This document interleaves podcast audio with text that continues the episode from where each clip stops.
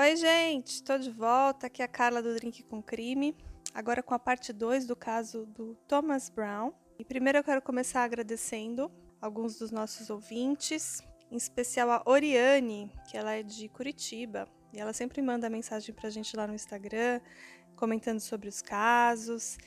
Para ela, um grande abraço. Eu queria também comentar que o nosso podcast está crescendo bastante, eu estou muito feliz com isso. E 90% dos nossos ouvintes são brasileiros, mas também tem gente do Japão, de Portugal, dos Estados Unidos. Eu vi que tem até um ouvinte da Holanda e da Romênia. E que 75% das pessoas são mulheres. Isso é muito foda. Obrigada todas vocês por curtirem aqui o nosso, nosso canal. E eu vou falar agora, então, sobre o encontro do corpo do Tom, que ele foi encontrado só dois anos e dois meses depois do seu desaparecimento, próximo ao Lago Marvin.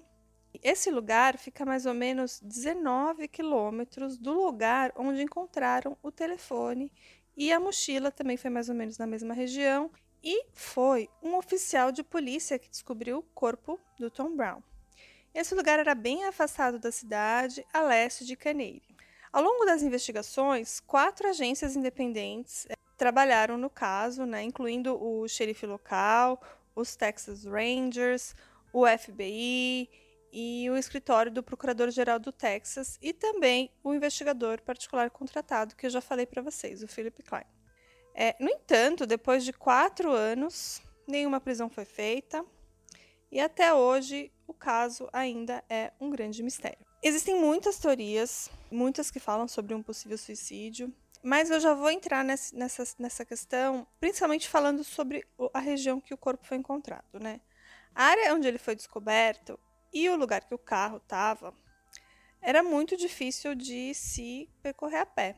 Outra teoria teria sido que ele teria, por exemplo, deixado o carro lá nesse, nessa estação de tratamento de água e saiu andando por conta própria, mas isso também não fazia muito sentido, por que, ele ia deixar o seu telefone no lugar, sua mochila no outro, seguir andando e depois ser encontrado a vários quilômetros para frente, né? Também como que o, o Tom teria atravessado o matagal que tem lá até chegar à estrada, ou ele teria que ter voltado ali próximo da cidade onde, onde ele foi visto naquelas câmeras e aí deixaria sua mochila e tudo mais pelo caminho. Mas ali é uma estrada super movimentada, né? E provavelmente alguém teria visto Tom andando por ali. O primeiro caso, que é se ele tivesse ido pela região de mata, assim, é muito improvável, porque ali também é cheio de pântanos e também não faria muito sentido ele viajar tantos quilômetros a pé para simplesmente cometer um suicídio, né? Então essa teoria fazia, não fazia muito sentido. Ficou pensando, bom, ele provavelmente não estava sozinho, então talvez tinha mais alguém no carro com ele quando ele, ele foi lá do, de onde o carro estava até onde o carro foi onde o corpo foi encontrado. Uma teoria, pensando nessas questões, é que o Tom foi pego por alguém que levou ele até o lugar onde o corpo foi encontrado, ou matou ele, ou colocou o corpo dele lá, né? E que depois voltou às 5h56 da manhã lá na estação de tratamento de água e meio que abandonou o carro. Mas, no entanto, a gente sabe que o carro estava circulando pela cidade em alguns momentos, né? A gente sabe o paradeiro, mas tem um intervalo aí de umas quatro horas entre aquela filmagem por volta de uma da manhã e a filmagem do carro dele também andando por volta de cinco e quase 6 horas da manhã. Pode-se pensar também que nesse intervalo tinha mais alguém no carro com ele, né? E que dali ele foi lá para o Lago Marvin, e aí essa teoria seria que ele foi morto e os seus pertences foram jogados pela janela enquanto o assassino voltava para a cidade, sei lá, pegar o seu carro e ir embora, por exemplo, né? Mas dada a falta de evidências desse caso, é difícil ter certeza do que aconteceu naquela noite de ação de graças, né? E, e várias especulações tiravam o foco principal desse caso, que devia ser ter justiça para o Tom, saber se um crime aconteceu mesmo, ou se ou realmente encontrar evidências de que foi um suicídio, é, e se foi assim, como que ele morreu, né? quando o Klein falou com o xerife, um pouco antes deles encontrarem o corpo, ele logo começou falando que a família estava. É, o xerife falou para o Klein: ah, a família está desperdiçando seu dinheiro contratando vocês como investigadores particulares, que a nossa polícia aqui já está trabalhando, já tem pistas. E ele veio com uma ideia que se sufocou acidentalmente e alguém, algum amigo da família dele, tipo, escondeu o corpo. E aí depois veio com aquela teoria de que ele era gay e fugiu e depois se matou. E antes do, de encontrarem o corpo do, do Tom, ainda falaram para Penny que, por conta daquele comportamento estranho, do filho dela usar fraldas e tudo mais, ele deve estar tá, tá fugido, escondido, morando com outro homem mais velho. E uma hora você vai encontrar ele, ele vai te ligar e vai estar tá tudo bem. Até então, nenhuma pessoa, nem ao menos, cogitava a possibilidade dele ser homossexual, algo assim, né? Realmente, a história da fralda era um fetiche estranho, né? Mas até aí concluir que ele era gay ou que ele tinha fugido, isso aí não fazia muito sentido. Mas já sabemos, óbvio, que eu já falei, que o Thomas já não estava mais vivo e que ele provavelmente morreu ou foi morto naquela noite ou mais ou menos naqueles dias que se seguiram, né? Não bastassem todas as suposições horrorosas sobre Tom e todo tipo de acusação feita pelos policiais, ainda teve comportamentos super sem nada de profissionalismo, assim, super polêmicos, como o próprio Philip Klein gosta de ser, e também o promotor público, o xerife. Foi um caso assim. Se você ouve os áudios, você fica muito nervoso. Eu ouvi, inclusive eu vou indicar para vocês o podcast que cobre todo esse caso. É um podcast bem longo, então aqui é um, meio que um resumo dele. Tem bastante informação que eu peguei de outros canais também, mas lá tem tem todos esses áudios. E se vocês quiserem ouvir, Lá é um bom, bom lugar. Bom, e essa história tinha que ser sobre o Thomas, né? Não sobre o xerife, não sobre os investigadores e nada mais, né? A não ser sobre a capacidade profissional deles de solucionar o caso, né? Mas eles se tornaram meio que personagens dessa história, não pelo profissionalismo, mas pelo oposto, sabe? E o xerife e o investigador particular passavam boa parte do tempo em disputa sem fim, sabe? Em vez de trabalharem juntos para resolver os casos, eles começaram um acusando o outro e várias polêmicas, né? E para começar, o ex-xerife Nathan Lewis, de apenas 32 anos na época, ele faz, fez várias declarações públicas dizendo que ele adorava ser policial, que ele amava a sua profissão. Ele foi, tem uma frase dele que é assim: Abre aspas. Adoro derrubar portas, é o que eu faço. Quer dizer, ele adorava a possibilidade de tipo, usar a violência, se intrometer na casa de alguém.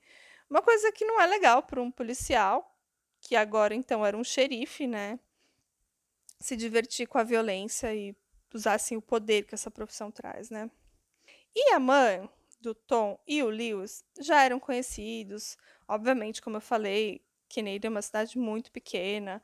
Inclusive, eles eram até da mesma igreja. Uma vez, quando ele ainda não era xerife, aconteceu um incidente.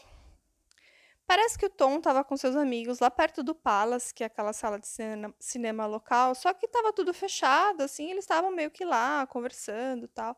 E o, o xerife meio que chegou acusando eles de baderna, de arruaça, tudo mais. Na época ele não era xerife ainda, ele era só um policial, né? E na época, o Tom falou para a mãe que aquele policial estava passando dos limites, né? Que inclusive o Tom, o Lewis teria apontado uma arma para os adolescentes, né?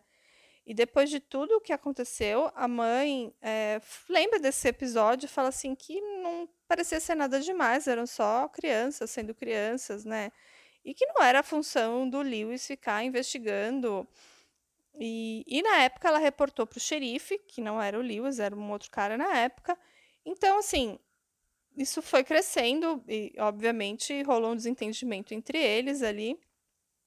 Mas o Lewis conta uma história um pouco diferente, diz que, é, que não tinha sido nada assim muito sério, mas que um dia até o Tom veio pedir desculpa para ele, pela proporção que aquela situação tomou, mas isso nunca foi confirmado. Bom, a mãe de Tom nunca imaginou que ia precisar contar com Lewis, né? Uma vez que agora ele era o xerife. E a primeira coisa que ele fez quando ela foi procurar, dizendo que o filho estava desaparecido e tudo mais, ele disse: Ah, é só um adolescente que ficou até mais tarde numa festa, que isso é muito comum, nada preocupante. É que, que isso era uma bobagem. Bom, acho que isso não se fala, né? Ainda mais para uma mãe preocupada, com razão. Mas essa foi digamos assim, a primeira impressão que ela teve do Lewis quando foi informar que o filho estava sumido.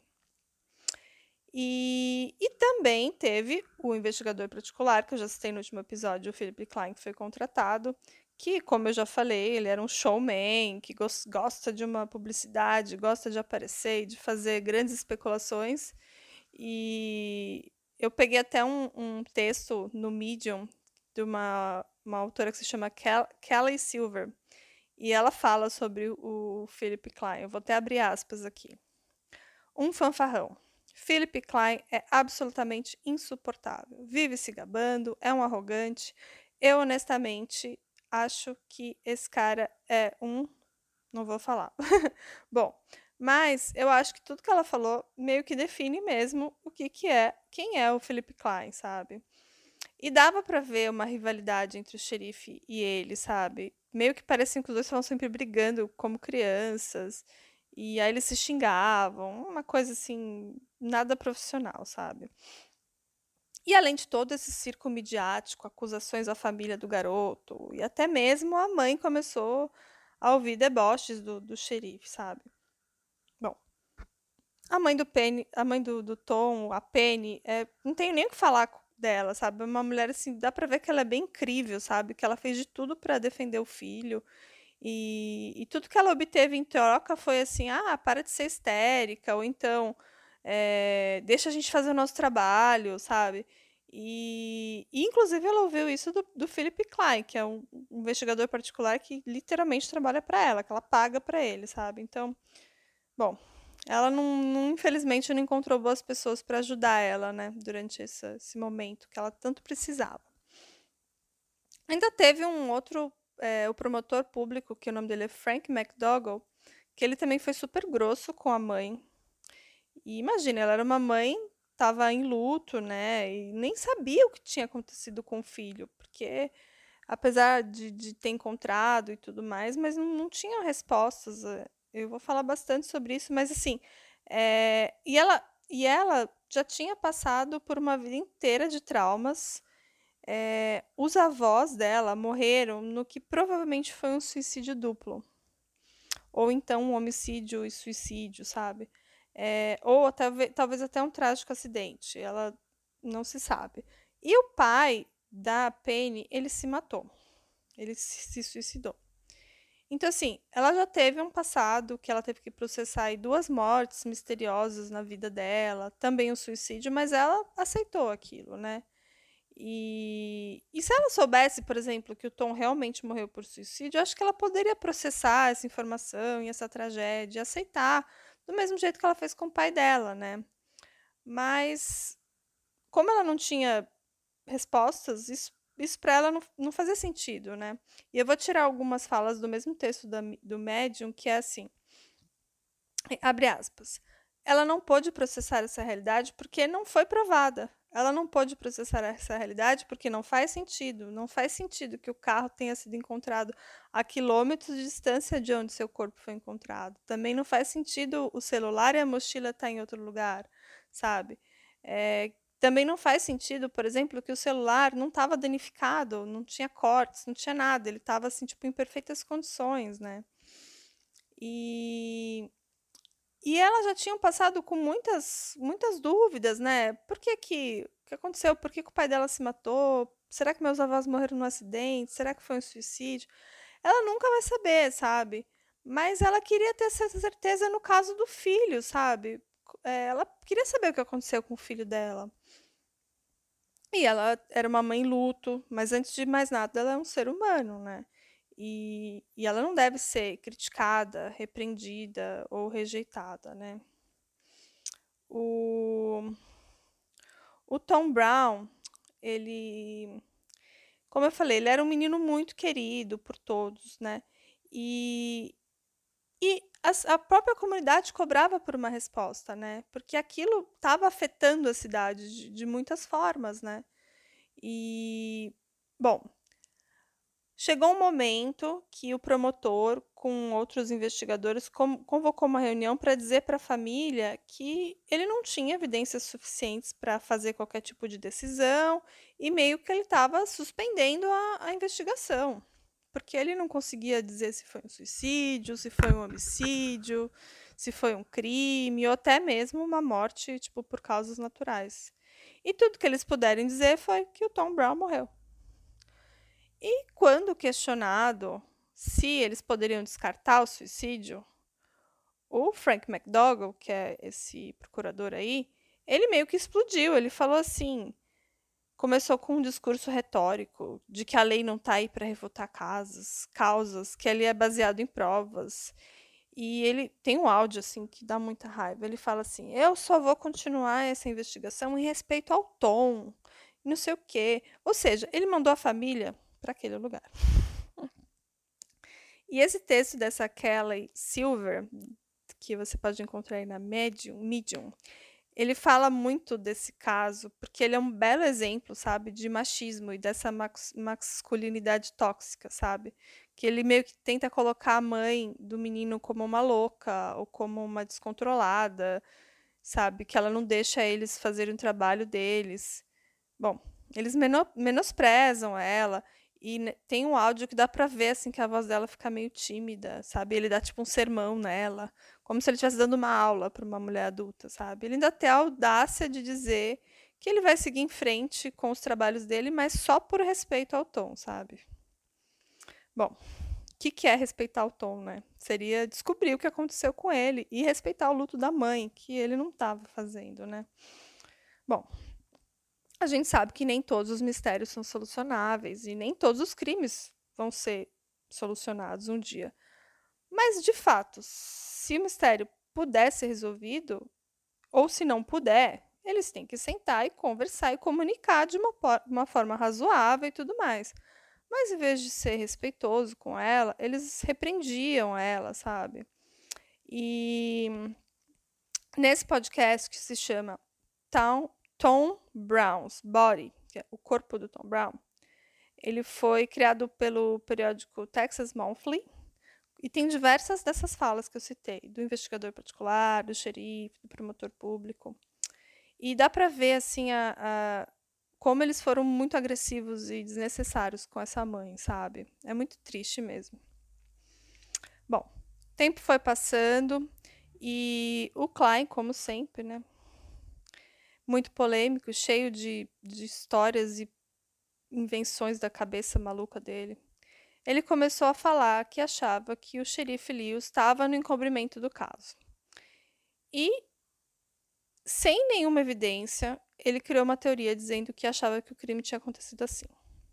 Ele achava que o Tom tinha dirigido até o estacionamento da escola para sair antes de ir para casa, né? E que teria um, algum garoto brincando com uma arma dessa arma calibre 25 e que colocou na cabeça do Tom como uma brincadeira, uma piada, disparou e o matou. E tipo assim, pode, isso pode acontecer, claro.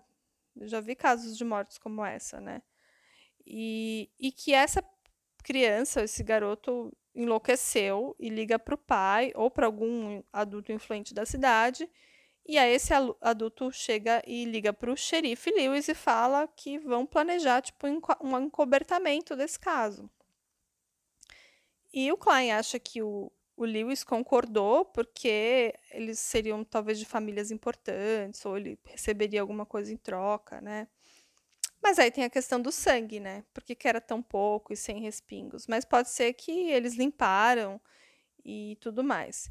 E parece também que o Lewis afirmou em algum momento aí que ele achava que, que podia mesmo não ter muito sangue no carro, porque essa arma calibre 25 ela parece que não faz muita bagunça, muita sujeira, algo assim. E também explicaria porque teria um único invólucro de bala no, no carro, né? Então, por mais plausível que seja essa teoria, é uma especulação que não tem prova nenhuma e o Klein não consegue provar isso. É, e se ele tiver alguma evidência, ele não, não, não trouxe a público ainda, né? Mas esse podcast tem vários episódios desse, assim, do tipo, um acusando o outro. E, e é a gente faz, faz a gente até pensar que talvez realmente o xerife saiba de mais coisa do que a gente. do que ele faz parecer, sabe? E, e nessa época, mais ou menos, o Lewis também estava jogando muito sujo, tentando colocar a culpa na senhora Penny, sabe? E ele afirma que ele acha que o Tom se suicidou e que a mãe teria encontrado o corpo dele e como ela já tem esse passado aí com suicídio, ele acha que a cidade está amaldiçoada, que todo mundo ela meio que resolveu encobrir e ela resolveu esconder o corpo do próprio filho. E e uma das coisas que o Lewis fala é porque parecia que a mãe estava muito calma quando estava procurando ele, que ela estava sem emoção, mas assim, gente, cada um reage de um momento, de uma forma diferente nesses momentos de estresse, né? E, e a, a Penny, ela era uma professora, então, assim, ela talvez está acostumada com esses momentos de estresse, com, com coisas desse gênero. E, tipo, ela não gritou, ela não estava assim, em pânico naquele momento, porque talvez ela achava também que era só um simples acidente de carro, coisa assim, né? Mas, assim, é... O Lewis não pode julgar a atitude da mãe nesse momento de estresse, que isso não é uma evidência, isso não é uma prova, isso não é nada, né? E, e, vamos pensar, mesmo que ela tivesse se livrado do corpo do filho, como ele acha, por que, que ele ia tá, ela ia estar tá, até hoje procurando resposta e pressionando para procurar o assassino dele? Eu acho que se ela realmente tivesse envolvida, ela já tinha aceitado qualquer solução para o caso e, e ia deixar para lá, né? E o xerife Lewis, que agora não é mais xerife, é ex-xerife, ele tem muitas histórias controversas aí da história da vida dele. Ele foi pego meio que falsificando uma papelada de um treinamento dele e foi meio que convidado a renunciar. E ele acha que isso é uma prova que ele estava sendo perseguido, que ele é uma vítima também desse caso. Tudo tem a ver com ele, sabe? É... E, e também tem um outro caso que ele também estava envolvido num caso que fizeram uma denúncia contra ele, que ele teria ameaçado uma oficial de liberdade condicional. O nome dela é, é Victoria Cook. E ele estava trabalhando em algum caso, assim, que ela tinha ligado, lidado, e ele meio que ameaçou ela. Bom, esse é o histórico do Lewis, ainda vou falar bastante sobre ele. E o Philip Klein também, como eu já falei, além de ser um fanfarrão insuportável, mas pelo menos ele está tentando achar um culpado, não a mãe, né? E ao contrário do Lewis, que queria colocar a culpa na Penny de todas as formas possíveis, né? Bom, as pessoas insistiam em falar em suicídio ou algo assim, sempre que falavam de como estava a vida do Tom naquele momento, né? Parecia que ele estava meio sem rumo, ele ainda não tinha escolhido aí um curso superior, ele também saiu do time de futebol por conta própria. É, ele não estava assim sendo aquela estrela que ele foi um dia, mas também isso não era mais um problema, né? E ele falou para todo mundo que conhecia como se isso não tivesse afetado. E também naquela época, como eu falei, ele terminou com a namorada. Então ele estava lidando com essas questões pessoais dele e ainda tinha aquela questão estranha lá que eu já falei, meio perturbadora, que poderia ser um probleminha na cabeça dele, né? Mas os amigos disseram que o encontro naquela noite foi super normal, que eles fizeram um trajeto de sempre, eles conversaram, eles fizeram o que eles chamam de Tom's Loop, que é o caminho que eles faziam de carro e o rolê que eles faziam lá pela cidade. Inclusive, ele fez planos de encontrar a amiga no dia seguinte, a Christian, e o Klein, o Klein quando entrou nessa, nessas investigações, ele foi confirmando todas as histórias é, daquela noite. Inclusive, ele entrevistou a ex-namorada, tocando naquele ponto polêmico das fraldas de adulto. E meio que ela confirmou que ele tinha realmente esse tipo de fetiche, algo que ela achava bem, bem estranho, né? Mas que ela ficou. Ela, ele ficou meio mal, assim, quando ela descobriu, e meio que eles nunca mais tocaram no assunto, né? Então, a história da fralda era verdade mas isso não devia ser algo relevante para tipo, resolver um crime ou um desaparecimento, né? Mas o Klein seguia perguntando sobre isso, inclusive questionou a mãe, que também confirmou que teve um episódio aí envolvendo essa história das fraldas geriátricas, mas que isso não foi mais um problema por muitos anos, que ficou vários anos sem saber disso. E aí também o Klein fez perguntas aos amigos, perguntando se ele já tinha falado sobre o suicídio, se ele já tinha tentado, se ele pensava sobre isso. Mas assim, para muitas pessoas isso não fazia sentido, porque um adolescente quando se suicida, ele quer tipo ser notado. Não é típico fazer isso escondido. É, e também não faria sentido ele levar a mochila, a carteira, o computador, celular e todos esses itens se o plano era se matar, né? E naquela semana é, tem uma mensagem de texto que foi trocada entre a ex-namorada e o Tom. E ele dizia o que ele estava sentindo, né? Parece que eles se viram lá pela cidade, porque ela estava morando em outra cidade para estudar na faculdade. E ela tinha voltado lá para Canade, no feriado de ação de graças, e ele viu ela, acho que durante o jogo de futebol, mas ele não falou com ela, mas mandou uma mensagem de texto. Aí ele disse que estava triste, que ele se achava um loser, e ela respondeu que também estava triste, que também sentia falta dele, mas que ele não era um loser. E naquela mesma noite que ele desapareceu, parece que ela também mandou uma mensagem para ele, tipo, na véspera de ação de graças, porque ela sabia que ele estava meio para baixo, só para desejar feliz dia de ação de graças tal. Mas parece que essa altura o telefone já estava desligado, ele nunca respondeu essa mensagem. Aí vamos voltar ao caso de suicídio. É possível? Sim, é possível, né? Mas como eu já falei, vou colocar lá as fotos no Instagram, é, vocês vão ver onde que o corpo estava, o trajeto que ele teria que fazer para chegar até lá, os locais que os itens pessoais foram deixados. Então, avaliando tudo isso, a gente tem que pensar que seria bem complicado. E não faz muito sentido. Mas, o que aconteceu nos dias anteriores, né? No mês de outubro, ele deixou o time de futebol e ele tinha sido um atacante reserva durante duas temporadas anteriores no campeonato estadual. E aí ele foi nomeado titular em 2016. E, mas depois de alguns jogos, acabou que re, rebaixaram ele para a segunda linha. Mas o Tom não parecia estar chateado, sabe? É, ele disse aos treinadores que sentia muito, é, mas tudo bem ele ficar fora do, do, do time e resolveu sair mesmo. E aí, em novembro, ele terminou com uma garota que estava saindo, que é ex-namorada, como eu falei, a Sage Pennington. E. E assim, mas parece que ele não estava muito chateado, né? A Sage parece que estava um ano à frente do Tom na escola, ela já estava até na universidade, que ele estudava em West Texas, no, na A&M University, em Canyon, e ficava mais ou menos a duas horas de distância lá de Canadian. E aí o Tom achava que era difícil manter um relacionamento à distância, mas eles continuariam bons amigos e disse para todo mundo que não havia ressentimentos. Então, assim, pensando por esse lado, o suicídio não parece uma opção, porque parece que ele estava muito bem resolvido com isso, né?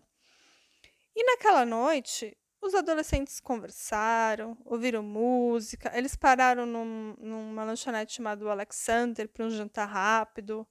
O Tom fez até planos para encontrar a amiga dele, a Christian, no dia seguinte. Nada assim parecia fora do comum. A Christian, ela tinha se formado lá no Canadian High na, na, no ano anterior e também já estava na universidade. Ela estava na Oklahoma State University ela estava com uma bolsa de estudos, estudando microbiologia, e naquele final de semana de ação de graças, era a primeira vez também que ela voltou para casa, desde o início do semestre. E ela falou que o, parecia que o Tom estava de ótimo humor, parecia estar muito feliz em reencontrar ela. Então, os relatos são que estava tudo ótimo na vida dele, né? Então, vamos pensar que suicídio não é mais uma possibilidade. Então, vamos pensar que talvez tenha mais alguém envolvido na morte nele, né? Dele. Se alguém encontrou ele naquele posto de gasolina, matou e deixou o corpo dele lá perto do lago e depois escondeu o carro lá na estação de tratamento, né? Para isso acontecer, tinha que ser alguém da cidade, alguém que conhecia muito bem esses locais. E por que motivo ele faria isso, né? Vamos investigar? os amigos que estavam lá naquela noite com ele. E os residentes lá começaram a acusar o Michael Castletine. É, e o Klein também achava que ele era um dos possíveis suspeitos. O Michael tinha saído para passear com Tom lá na véspera de ação de graças. E ele também era conhecido na cidade por fumar maconha, por vender maconha para os amigos. E ele, inclusive, admitiu isso abertamente para o Lewis, para o xerife, quando ele foi entrevistado. Mas ele disse que o Tom nunca fumou maconha e que, de acordo com o Michael, ele meio que odiava droga, sabe? E o Michael também insistiu que ele estava em casa na véspera do Dia da Ação de Graças por volta das 8 horas, porque não sei se vocês lembram, ele realmente é, saiu antes, né? Enquanto os outros amigos ficaram lá, ele, ele foi para casa. E ele tem um álibi, porque a mãe confirma, e parece que a mãe estava meio que acordada, estava pintando, ela, ela tinha um, um ateliê, alguma coisa assim. E ela dormiu. E quando ela estava dormindo, ela foi acordada pelo Michael umas duas da manhã, dizendo que ele tinha recebido uma ligação, que o Tom estava sumido, que ele ia sair para ajudar a procurar. Então, assim, não ia ter tempo suficiente para o Michael fazer uma coisa sinistra, por exemplo, né? E ainda mais sobre esses rumores, o Michael fez algumas declarações, assim. Ele falou assim: Vou deixar a verdade falar por si mesma. Não há absolutamente nada que indique que eu tenho algo a ver com isso de qualquer maneira, forma alguma, sabe? É... Bom, outro suspeito era a Chris Jones. Não, desculpa, era o Chris Jones. O Chris era um corredor do time de futebol naquela temporada, dezembro de 2016 e um mês antes do Tom desaparecer, ele foi preso sobre uma acusação de agressão. E ele realmente se declarou culpado e foi para a prisão, ficou 100 dias depois de violar a condicional que ele, que ele tinha que prestar. E o Klein pediu para a filha dele, o investigador pediu para Caroline Gear, que também é investigadora, falar com esse Chris pelo telefone. E o Chris parecia ser um cara assim meio com a família meio desestruturada. E naquela época do caso do Tom, ele estava morando com um amigo da família lá em Canadian. E aí parece que esse amigo mudou para o Novo México. E o Chris estava morando na casa do treinador de futebol da escola, sabe? E ele disse para Caroline que na véspera do dia de ação de graças ele foi para cama por volta das 10 horas e que ele estava na casa do treinador e que todo mundo sabia e podia confirmar. Bom, já estavam apontando para muita gente, para várias pessoas da cidade, e aí começaram as especulações, dizendo para o xerife que acharam que o Tom tinha injetado, sido injetado ácido por membros de um cartel de drogas. Depois, uma pessoa enviou uma carta anônima falando que ele foi assassinado e enterrado num galinheiro por um casal de traficantes de metanfetamina.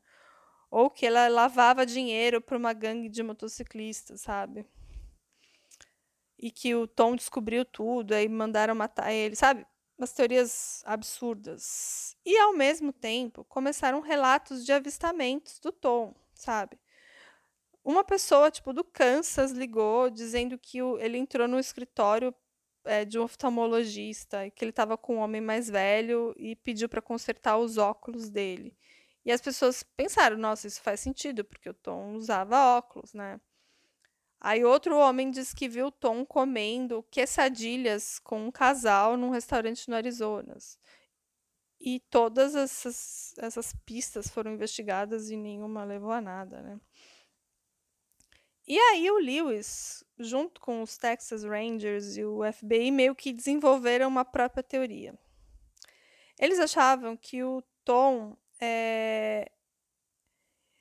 estava. É, não que, que alguém podia ter machucado ou feito alguma coisa para o Tom, mas que alguém podia ter ajudado ele só a desaparecer. Isso na época que o corpo dele não tinha sido encontrado. Então, essa é a teoria que eles estavam trabalhando. E aí, eles foram interrogar a Christian, amiga dele. E os, os policiais pegaram os registros do celular dela, que revelaram que entre os dias 31 de dezembro e 6 de abril de 2017, ou seja, depois da morte do Tom, ela trocou mensagem de textos com uma pessoa que tinha um telefone celular registrado em Denver, no Colorado. E o nome desse menino era Nathan Maguire. E parece que esse Nathan era próximo de uma das amigas de Christian, que é a Macy Patterson. E ele também estudou lá, ela também estudou lá nessa Canadian High School e se mudou para Denver para estudar arte. E aí achavam que tipo o Nathan, na verdade, era o Tom, que estava, sei lá, morando em outro lugar e eles estavam se comunicando por esse celular, né? E que eles usavam é, essa história de que era o Nathan para meio que fugir da cidade sem ser rastreado. Que também depois foi investigado, que não fazia o menor sentido. Então, começaram a especular que a Christian tinha ajudado o Tom a sair lá de Canadian, que ele estava usando o celular do Nathan, que ele tinha assumido uma outra, uh, uma outra identidade, algo assim. E a Christian falou que isso não tinha o menor sentido, que isso não era verdade, que inclusive ela deu o telefone para os policiais porque ela não tinha nada a esconder. É, e ela anotou e deu todas as informações que ela sabia daquela noite de desaparecimento. E aí ela foi interrogada por quatro horas, sabe? E ficaram acusando ela, dizendo que ela sabia onde ele estava, ficaram sondando ela, diziam que ela estava mentindo. E isso era tudo que ela sabia, e parece que ela foi realmente bem honesta. E, e desde o desaparecimento do Tom, a Christian realmente se perguntava se, tá, talvez pode ser que ele fugiu para algum lugar, não sei, para se matar, né? Como ele tinha passado por muita coisa aquele ano. Largou o time de futebol, terminou com a namorada, estava aí tentando escolher uma faculdade. E ele também confessou para Christian que ele também tinha essa questão de ocasionalmente usar fralda para adultos. E, bom, com toda essa história, algumas pessoas lá da cidade sugeriram que o Tom estava realmente tentando chegar a um lugar que é um acampamento que tem um pouco depois desse lado, lado do Marvin. E que lá seria o lugar que o pai da Penny atirou na própria cabeça em 1998. Eles pensaram que talvez ele quisesse morrer lá, num lugar que pudesse tipo encontrar consolo mas que ele tinha ficado muito cansado e que decidiu tirar sua própria vida antes de chegar nesse lugar, que, que onde ele foi encontrado ficar 8 quilômetros de distância do acampamento. E aí também até especulou que ele tinha sido, sei lá, atacado e morto por porcos selvagens. Bom, mais especulações sobre a Christian e o Tom é que falavam que poderia estar com medo desse fetiche aí ser revelado e ele tornar, tipo, motivo de zombaria e humilhação pela sua família, pela cidade. Mas até aí achar que ele faria suicídio, né? Ainda mais antes do dia de ação de graças, vai muito além, né? E também o Tom tinha prometido para Christian de se encontrar no dia seguinte, como eu falei, para jogar sinuca, né? E Toda essa história aí sobre o suicídio ainda foi corroborado por uma informação. Depois que eles acharam o telefone do Tom e levaram para o laboratório, eles descobriram que por volta das 9h45 da véspera do dia de ação de graças, enquanto ele ainda estava com a Christian e o Caleb, ele teria usado o navegador da internet do celular para pesquisar a seguinte frase: linhas direta de suicídio complicado, né? Mas assim, não havia evidências de que ele ligou para esses números de telefone que ele pesquisou, né? Mas parece que isso estava no histórico dele. Bom, depois que o caso foi assumiram o caso, nenhuma hipótese foi descartada. Até mesmo se falava que ele poderia ter morrido de causas naturais. E aí, uma vez pediram para o Caleb King, que era filho de um deputado estadual, que também estava lá com o Tom naquela noite, para ir até o, o xerife dar um depoimento. E quando ele chegou lá, eles é, pareciam estar tá muito nervosos, né? Dizendo assim que eles não acreditavam mais nele, que se encontravam mais alguma, encontrarem alguma coisa, eles vão atrás dele. E o Caleb disse que ele não sabia de nada, não sabia onde o garoto estava. E até um ponto, as fofocas na cidade meio que implicaram falsamente acusações aos pais do Christian, da Christian e do Caleb, porque ah, o Caleb é um filho de um, de um deputado. É, ah, e a Christian tem a família dela tem muito dinheiro, então estão protegendo os filhos, né? E o Klein sempre dizia que alguém da cidade deveria saber o que houve, né? Afinal, era uma cidade muito pequena. E a essa altura o caso estava muito popular e assim, até difícil manter o controle de todas as fofocas que floresceram em torno da morte do Tom, né? Que ele havia cometido suicídio, que ele tinha sido morto acidentalmente numa briga, que ele tinha sido sequestrado por traficantes de sexo, até mesmo que ele foi triturado por um picador de madeira, ou que ele foi assassinado pelo xerife. Também tinha essa teoria.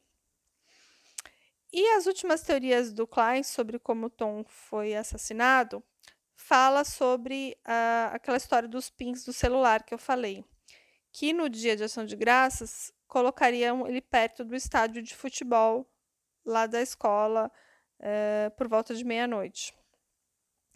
E o Klein acha que provavelmente lá que ele teria morrido. Bom, o Klein também realizou testes de luminol dentro do carro do Tom, do Durango vermelho lá. E essa altura, como eu falei, o carro já estava na casa da Penny, que eles tinham devolvido. E o luminol, para quem não conhece, ele é usado para detectar vestígios de sangue. E o, e o departamento do xerife, como tinha feito um trabalho bem ruim de investigação do carro, obviamente também não tinha feito esse teste. E o Klein diz que quando ele pulverizou esse produto químico lá no interior do carro, meio que ele se iluminou como uma árvore de Natal, dizendo que tinha quantidades extraordinárias de sangue, mas que não eram visíveis a olho nu. E aí o Klein ficou decidido que realmente tinha acontecido um ato de violência naquele carro, que achava que não foi uma situação premeditada, mas que provavelmente alguma coisa aconteceu, sei lá, se ele encontrou alguns amigos ou alguns inimigos e que alguma situação saiu do controle, uma briga ou um golpe mortal, algo aconteceu e, e o Klein afirmou. Sem entrar nas evidências, direi que temos cerca de três pessoas de interesse na, na qual estamos nos concentrando. Bom, o xerife criticou o teste do, do Minol, que o Klein fez, explicando que aquilo na verdade não era sangue, era uma tinta amarela. Parece que no começo do ano, o Tom e os amigos pintaram é, impressões de patas de gato, é, White Cat, que é o nome do estádio lá, na estrada que levava até o estádio de futebol. Tipo, decoraram a estrada lá e parece que um pouco dessa tinta tinha que meio que escorrido para os assentos e para o assoalho do carro. E o Lewis afirmava que a única gota de sangue era realmente aquela que ele tinha encontrado na porta do motorista e nada mais. Bom, os investigadores também criticaram as teorias infundadas do Klein de, de que o assassino de Tom e não o Tom estava dirigindo o carro pelas primeiras ruas da manhã, porque é, o próprio xerife e as pessoas locais é, disseram que os assassinos às vezes realmente dirigem os carros das, vítimas, mas nas grandes cidades. Que numa cidade pequena do Texas, como Canadian, onde todo mundo conhece o carro de todo mundo, onde todo mundo conhece todo mundo, uma pessoa é, jamais é, mataria alguém e sairia dirigindo o carro dela à noite, sabe? E, e os investigadores desmentiram aquela afirmação do Klein, dos pins do celular lá no estádio, é, porque parece que não tem torres de telefones suficientes lá em Canadian para triangular com precisão a localização de alguém, né? E que deduzir essa localização com base nesses pins foi uma suposição, na melhor das hipóteses, e que também depois se descobriu que o celular já estaria desligado àquela hora que, teoricamente, o PIN deu lá no lugar. Bom, o Klein, querendo comprovar sua teoria de que aconteceu alguma coisa dentro do carro, pegou sete fotos é, que ele fez quando ele fez o teste lá de luminol e postou lá na página do Facebook dele, dizendo que era para deixar o público saber que não era suicídio, que algo aconteceu naquela noite, que tinha alguém responsável por aquilo, que queremos que o assassino saiba que estamos trabalhando no caso, que ele não vai escapar impune e coisas desse gênero, sabe? Bom, vamos voltar ao celular do Tom. Vocês lembram do celular? Tem polêmica. Quem achou foram voluntários numa busca organizada pelo Klein. Meio que ele fez todo aquele teatro dele, ainda subiu numa caminhonete, juntou acho que 150 pessoas, assim, voluntários, fez mó circo, a gente vai encontrar evidências tal. Pois é, nesse dia encontraram o celular. E aí o xerife falou: Eu acho meio estranho que o investigador organize uma busca e vejam só, Logo depois que ele começa essa busca, o celular é encontrado. Não é estranho? Meio que ele estava tentando acusar o Klein de plantar evidências, dizendo ser possível que, tipo, sei lá, a Penny, a mãe, tivesse com o celular o tempo todo e tivesse dado para o Klein antes dessa busca, sabe? E, e o Lewis falou que uma semana, alguma semana depois do desaparecimento do Tom, a Penny fez uma coisa meio estranha. Parece que ela mandou uma mensagem para a mãe do Caleb King, aquele amigo que estava lá, o Rob, a Robin, e perguntou se ou Caleb ou algum amigo sabia a senha de quatro dígitos do iPhone do Tom. Aí o xerife perguntou por que, que a Penny iria querer saber a senha, a menos que ela tivesse com o celular. E ela explicou que ela tinha recebido uma ligação de Clapp, que é o vice-chefe do Lewis, que ele estava pedindo a senha e por isso ela teria ligado para Robin. Bom, imagine a polêmica que estava. Todo mundo acusando todo mundo, mas nada concreto. Aí tem um grupo no Facebook que se chama Moms for Tom, que foi criado pela mãe, diversas mães, procurando por justiça por esse caso. Inclusive, eu já curti lá a página, eu li quase tudo que tem lá postado. E nessa página eles fizeram uma petição online para que o xerife saísse do caso e para que o Estado assumisse a investigação. E essa petição foi ao ar é, às duas e meia da tarde de uma quinta-feira. E no dia seguinte, tipo na sexta-feira, já tinham mais de 5.400 assinaturas, que é o dobro da população de Canadian, né? E o chefe também tinha se tornado, o xerife tinha se tornado um alvo de boatos lá em Canadian. É, inclusive, houve uma sugestão de que ele tinha se envolvido num relacionamento sexual com Tom e que por isso ele tinha assassinado o adolescente para manter a própria vida secreta escondida. Também as pessoas postavam e falavam que ele era um bêbado, que ele era viciado em drogas. E também tem um boato de que um grupo de adolescentes locais ligou para o Lewis, dizendo que tinha matado o, o Tom lá no campo de futebol e que o Lewis pegou e foi enterrar o corpo do Tom em algum lugar. Também apareceram sensitivos, pessoas que diziam que falavam com os espíritos. Imagina, apareceu todo tipo de coisa. Em fevereiro, a unidade criminal do Procurador-Geral avisou que dois investigadores veteranos, os sargentos Rachel Cadding e Chris Smith, foram designados lá para o caso do Tom. E meio que eles começaram a investigar todo mundo aí, inclusive o próprio xerife, né? E a família, os investigadores. É... E aí eles presumiram que alguém realmente estava ocultando informações. E eles disseram que achavam que o próprio xerife estava ocultando informação, que o Philip Klein, o investigador particular, e também a Penny e o marido dela, o Chris. E esses dois é, investigadores veteranos aí é, ainda fizeram acusações pra, contra a Penny. Disseram que ah, você sabe onde ele está, você que escondeu o corpo, você deve estar tá envergonhada porque ele cometeu suicídio e você simplesmente não quer que as pessoas saibam. E começaram, inclusive, a acusar o Tucker, que é o irmão do Tom. E achavam que o Nathan Lewis, o xerife, é, achava que as pessoas é,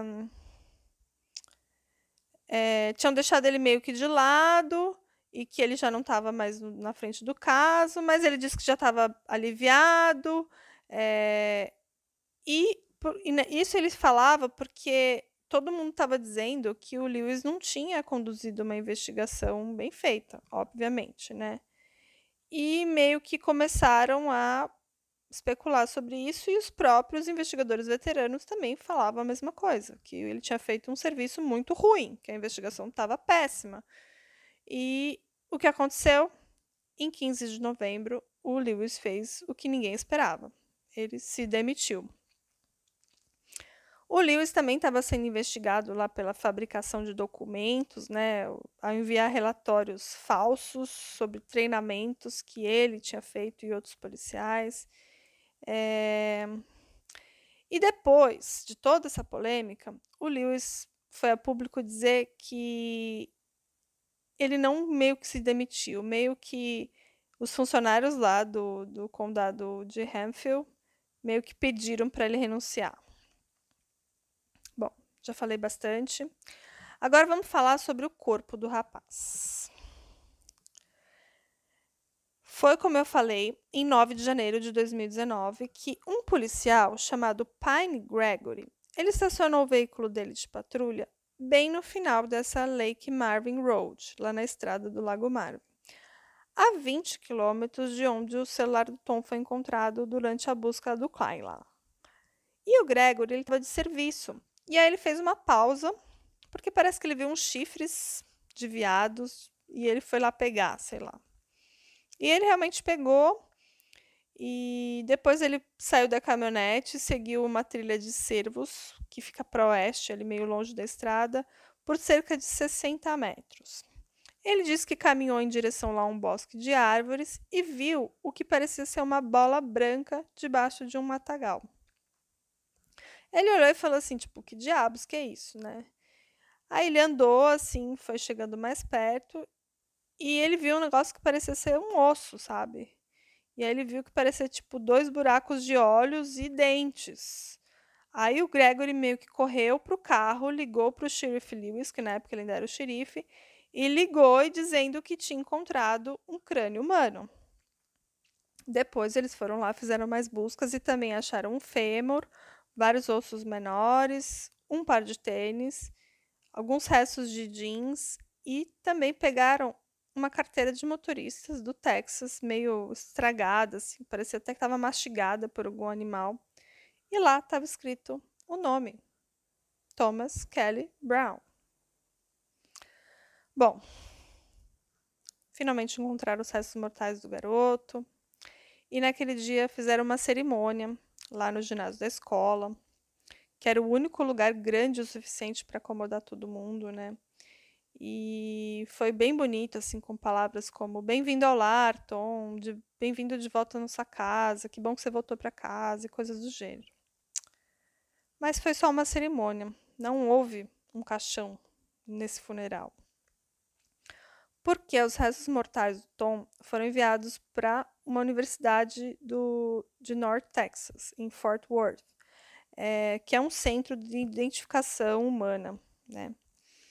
E lá os analistas conseguiram usar os registros dentários do Tom para realmente identificá-lo, que era ele.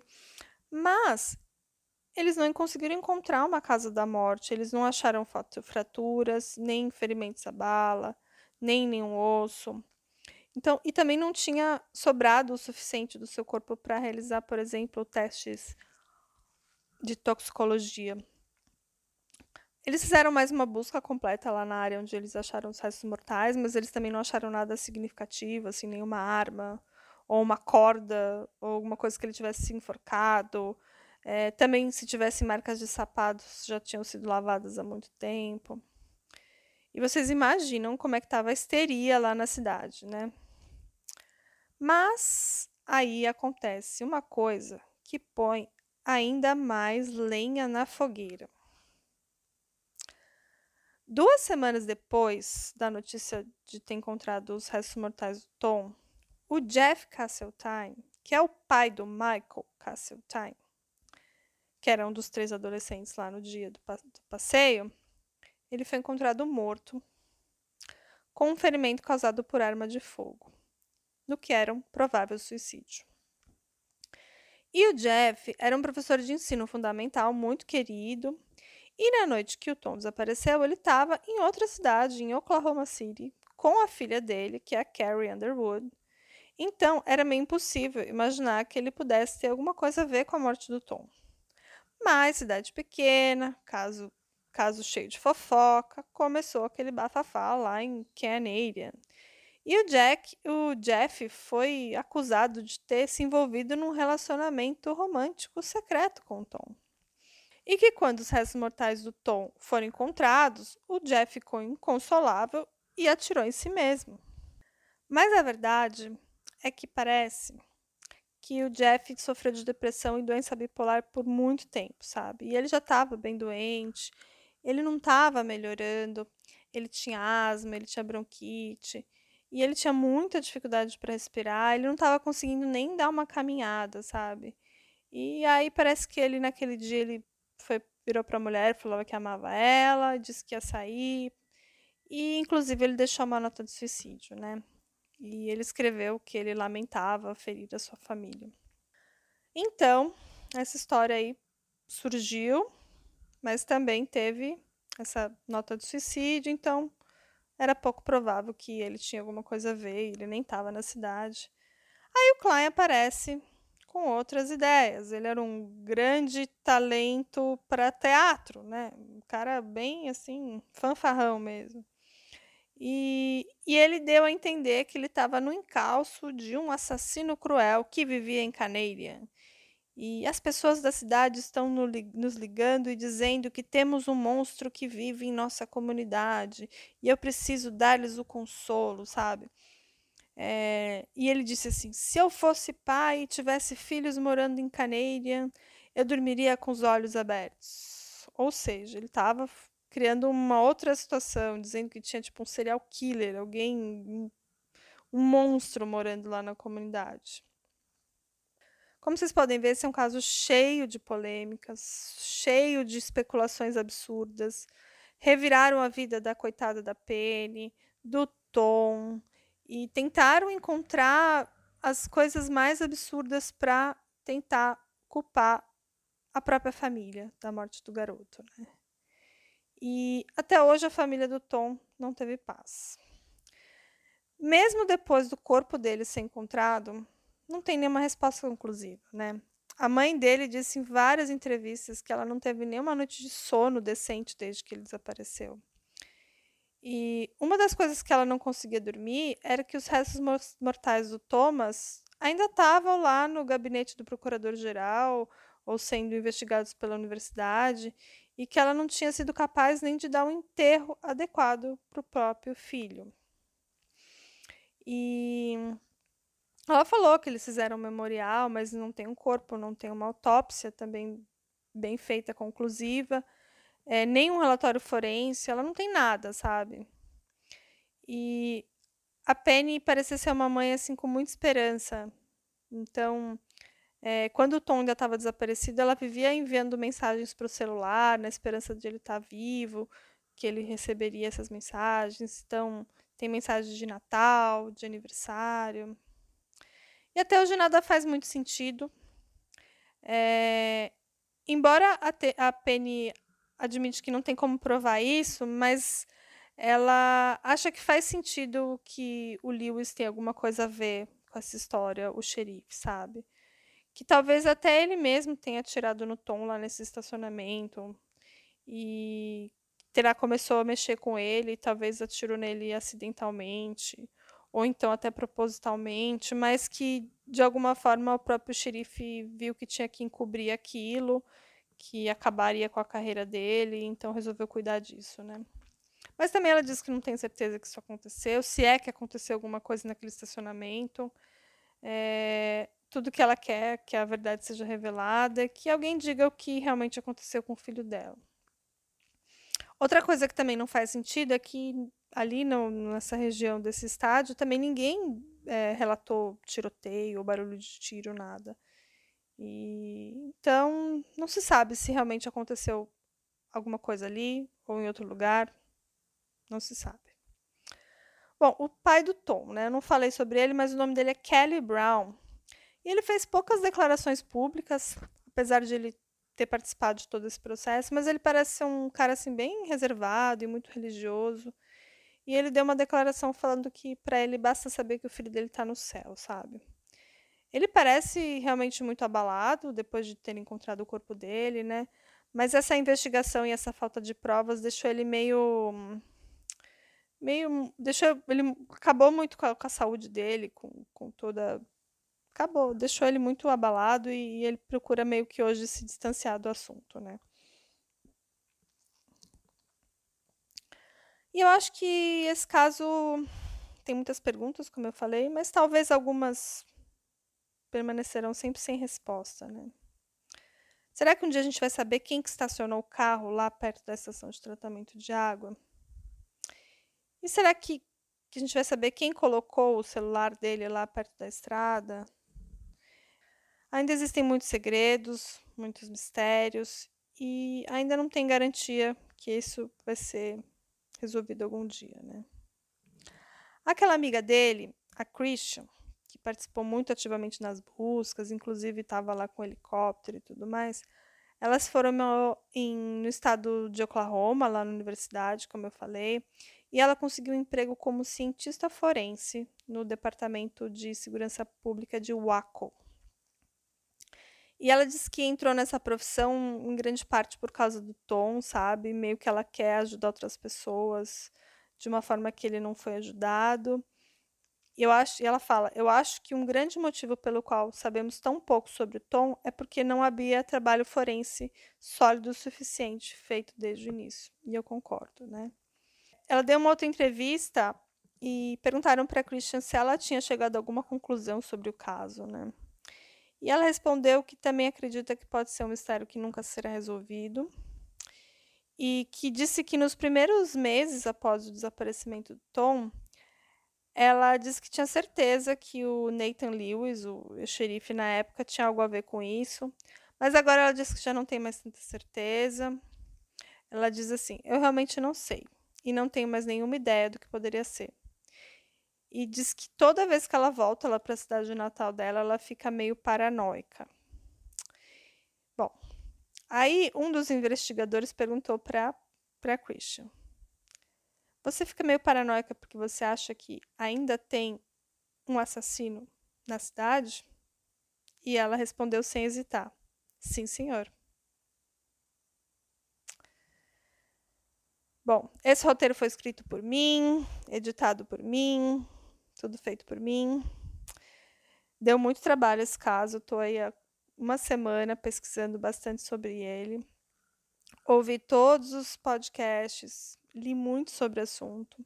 Recomendo quem gosta de ouvir podcasts em inglês. São longos os episódios, mas são bem detalhados do, do podcast Tom Brown's Body, do Texas Monthly, como eu já falei. Também tem esses episódios a transcrição deles na página do Texas Monthly. É, e sobre esse caso, eu realmente fiquei muito, muito sentida.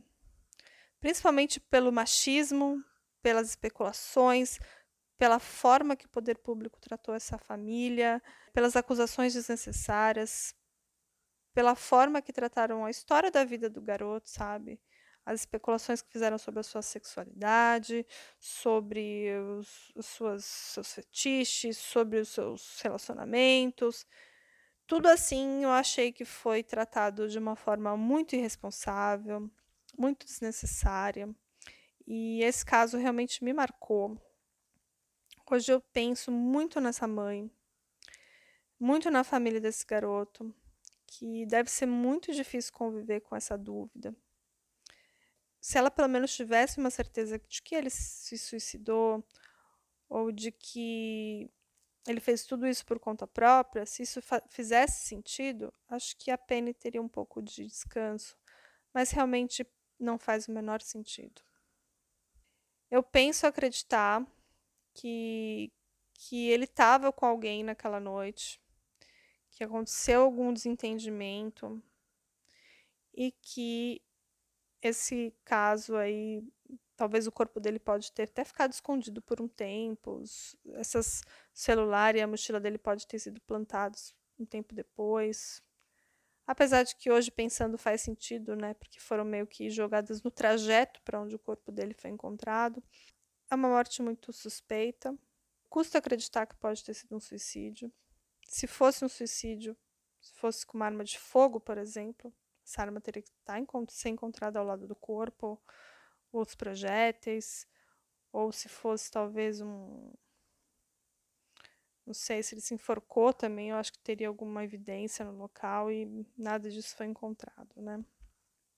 Eu fico por aqui com esse caso muito triste, vou seguir acompanhando ele. Espero que algum dia tenha uma solução, que essa família tenha paz. Siga a gente lá no Instagram, ouça a gente pelas plataformas. Se puder seguir pela Aurela para a gente ganhar umas moedinhas, continue seguindo e acompanhando o nosso trabalho, tá bom? Não esquece de ir lá no Instagram, comentar, fazer suas suposições sobre o caso, olhar as fotos e as imagens, que eu também dá muito trabalho, tá bom? Preparei um mapinha também com as localizações para vocês conseguirem entender a disposição do corpo, o carro e tudo mais. E a gente se vê no próximo episódio. Grande abraço, até a próxima. Tchau, tchau.